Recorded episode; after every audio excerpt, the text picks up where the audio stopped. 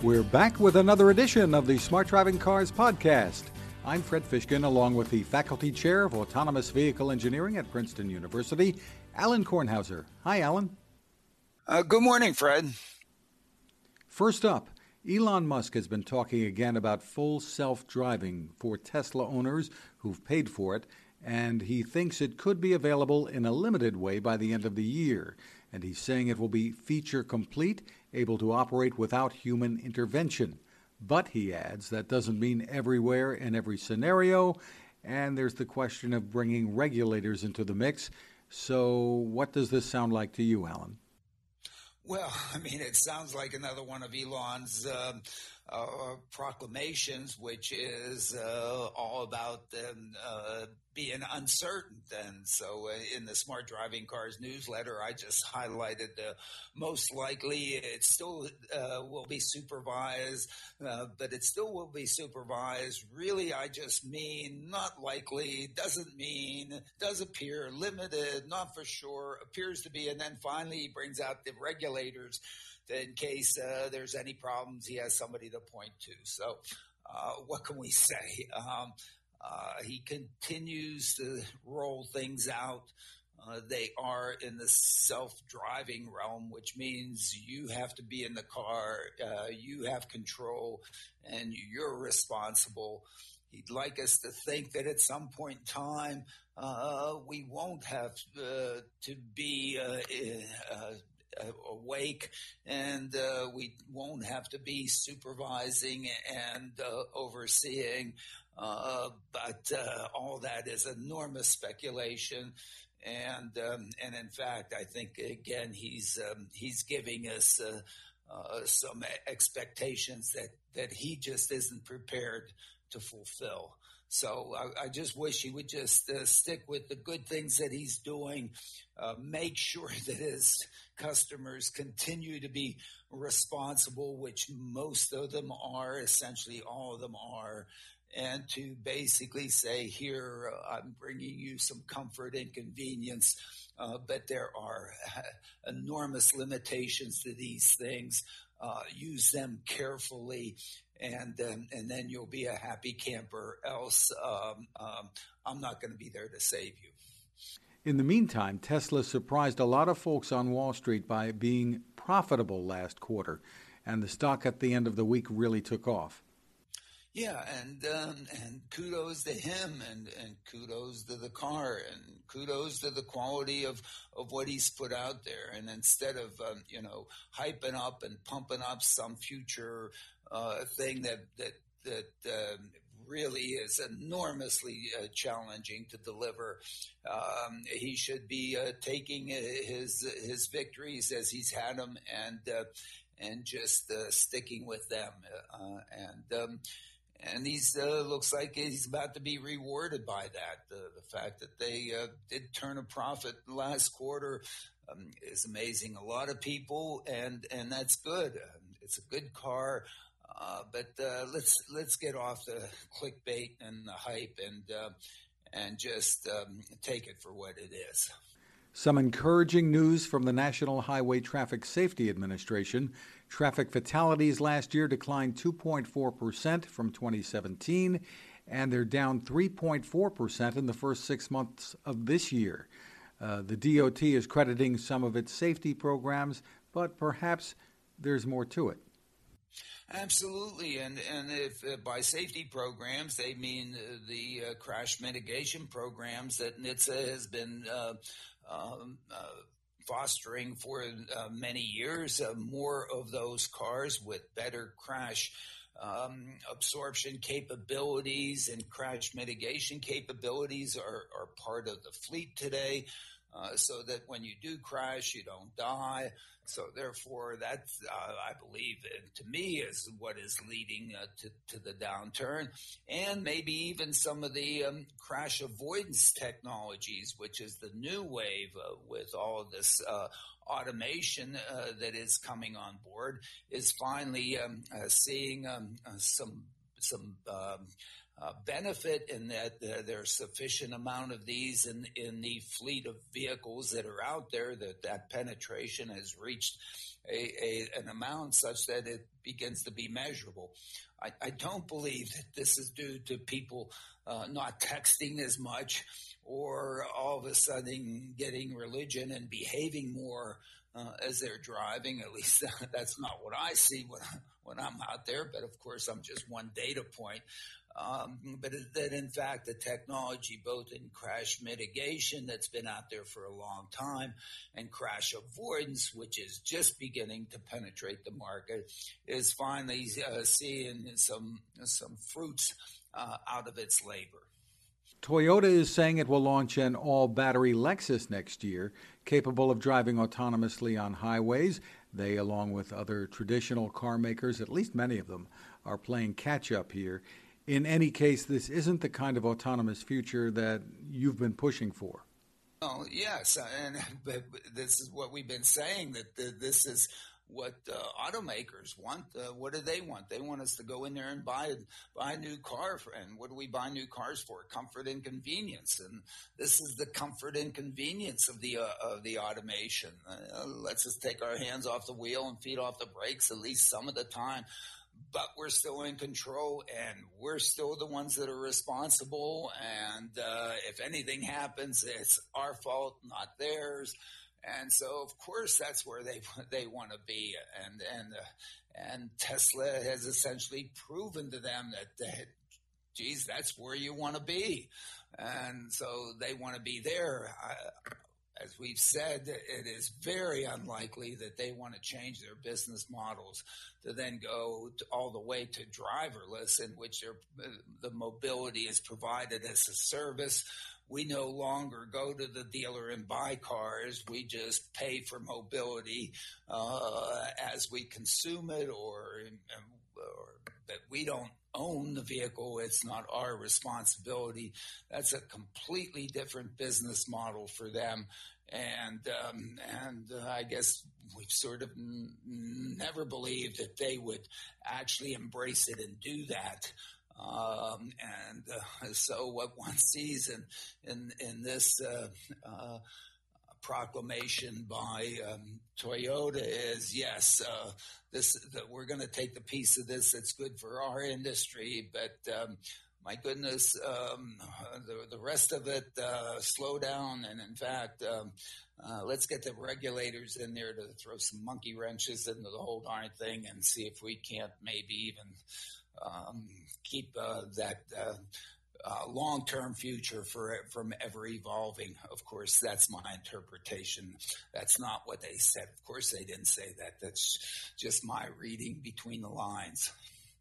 In Forbes, Chunka Mui has an interesting piece, once again, on the disruption that Waymo is spearheading, and you've got it in the newsletter.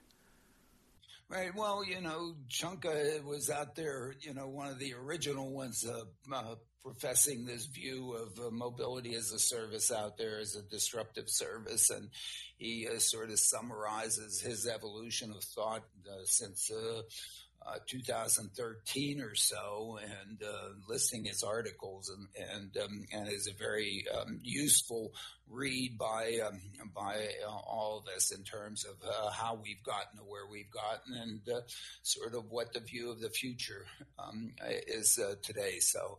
I found Chunka's um, article to be a good one to promote to our readers.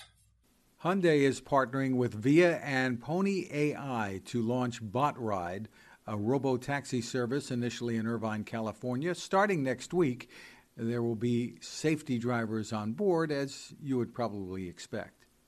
Yes, they're one of the four companies in California from the California Public Utilities Commissions uh, that has uh, authorization to provide uh, this kind of service, and um, and they have been. Um, They've been sort of slow putting it out, but uh, finally they they are putting it out. Uh, nothing negative in, in, terms of being slow. You just have to do it well.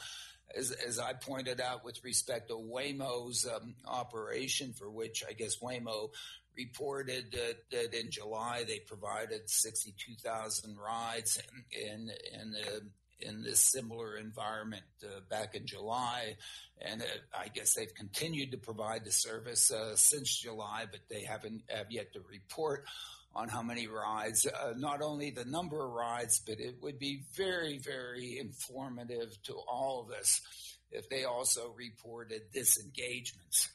And because, um, you know, right now these things are nothing but tests. They're, they're academic experiments. Um, they only become uh, valuable to society and, and deliver society values if, if uh, the attendant, uh, the uh, the driver is taken out of these driverless uh, services. Right now, they're driver driverless services. They have to become driverless services in order to really uh, deliver uh, societal value and scale. Uh, and so, um, but to do that, um, uh, they can't have disengagements. And so it would be nice to have a feeling as to how well they are uh, advancing their technologies such that in the provision of these services, um, uh, they they aren't in, encountering disengagements uh, because they won't be able to uh, to remove a driver or an attendant from these services until uh, they reach a point in the operational design domain in places where they are providing these services uh, that they don't have disengagements and it'd be nice to know how uh, how well they're progressing along that. And um, and I, I, I believe that if they then went a, uh, some substantive amount of time, I don't know, six months in a particular area, providing rides with essentially zero uh, disengagements then I think people, including regulators, uh, including their own boards, um, would and their riders, of course, the customers and uh, the people that live along the streets uh, on which these vehicles operate, and uh, the people that drive their cars on the same streets that these vehicles operate might say, "Oh, okay, well, these are safe enough." Uh, to put out there in a, um, a, in a viable, societally beneficial affordable uh, mobility service. And yes, you can remove uh, the attendant so that you can deliver this both affordably and make some money off of it and be a sustaining uh, contributor to the community. And so, uh, for us to really gauge as to whether or not they are making progress, it is very important, Lisa. I think it's important for them uh, to um, uh, report faithfully what their disengagement rates are in their delivery of these services at a time when they have attendance on board. Um, that is uh, that is very valuable, and hopefully, um, if if they're not required to do so, they will do that out of a public uh, uh, service. Uh, both uh, them and Waymo and and and Zoox um, and um, and AutoX, who I think are the four entities uh, that have uh, permission from the California Public Utilities Commission to provide these services. Also, provide a report as to how safe they would have been, because it is a measure of the safety of these, uh, the number of disengagements uh, that uh, they would uh, they they encounter during the provision of these uh, services. They do report uh, those numbers so that we can um, we can all see how well they're doing. In the meantime, Apple co founder Steve Wozniak, speaking at the JD Power Auto Revolution conference, said there won't be self driving cars in his lifetime because AI isn't good enough. He calls AI alien influenza, and that caught your eye. I love it. I mean, you, uh, you always have to pay attention to, to what uh, Steve says. Uh, absolutely. I think he has, he certainly uh, has had a, a, great perspective and, and, and uh, a great influence on the development of, of all of this technology. So, uh, yes. And, and um, um, I I sort of agree with the whole idea of, you know, the artificial intelligence. There's there's more stupidity than there is intelligence. Maybe um, uh, you know these things really aren't intelligent. Uh, they have a long way to go, but but maybe it doesn't take that much intelligence uh, to keep a vehicle within its its lane and not hit anything in front of it, and and to um, negotiate properly the the various um, um, driving laws and and um, and uh, encounter and things that one encounters while going down the road. Um, as I think I've sort of sort of state to my students, this may be the the easiest um, artificial intelligence problem that we can that we have an opportunity to solve. it, it is a fundamentally a very simple problem uh, compared to all the other intelligent things that that all of us do every day, or and even a two-year-old or a one-year-old does every day. Um, this is a very simple task. Uh, and we have a chance for it. And um, and I think um, uh, uh, reading a little bit of what Steve has to say is uh, is very helpful to everybody. So that's why I included it in uh, in this latest uh, Smart Driving Cars newsletter. The New York Times recently reported that a Boeing pilot complained about serious issues with the 737 MAX back in 2016, saying there was unpredictable behavior in a flight simulator, and that's significant. That causes my attention because because it, it was in a flight simulator, and and and uh, one never knows that they're simulators, which means it's not the real thing. And one doesn't know whether or not the error is in the simulator or in what is being simulated. And, and, and that's always a challenge. And, and yes, um, uh, someone, they did point out a problem and it is worth looking back at and having 2020 hindsight on it.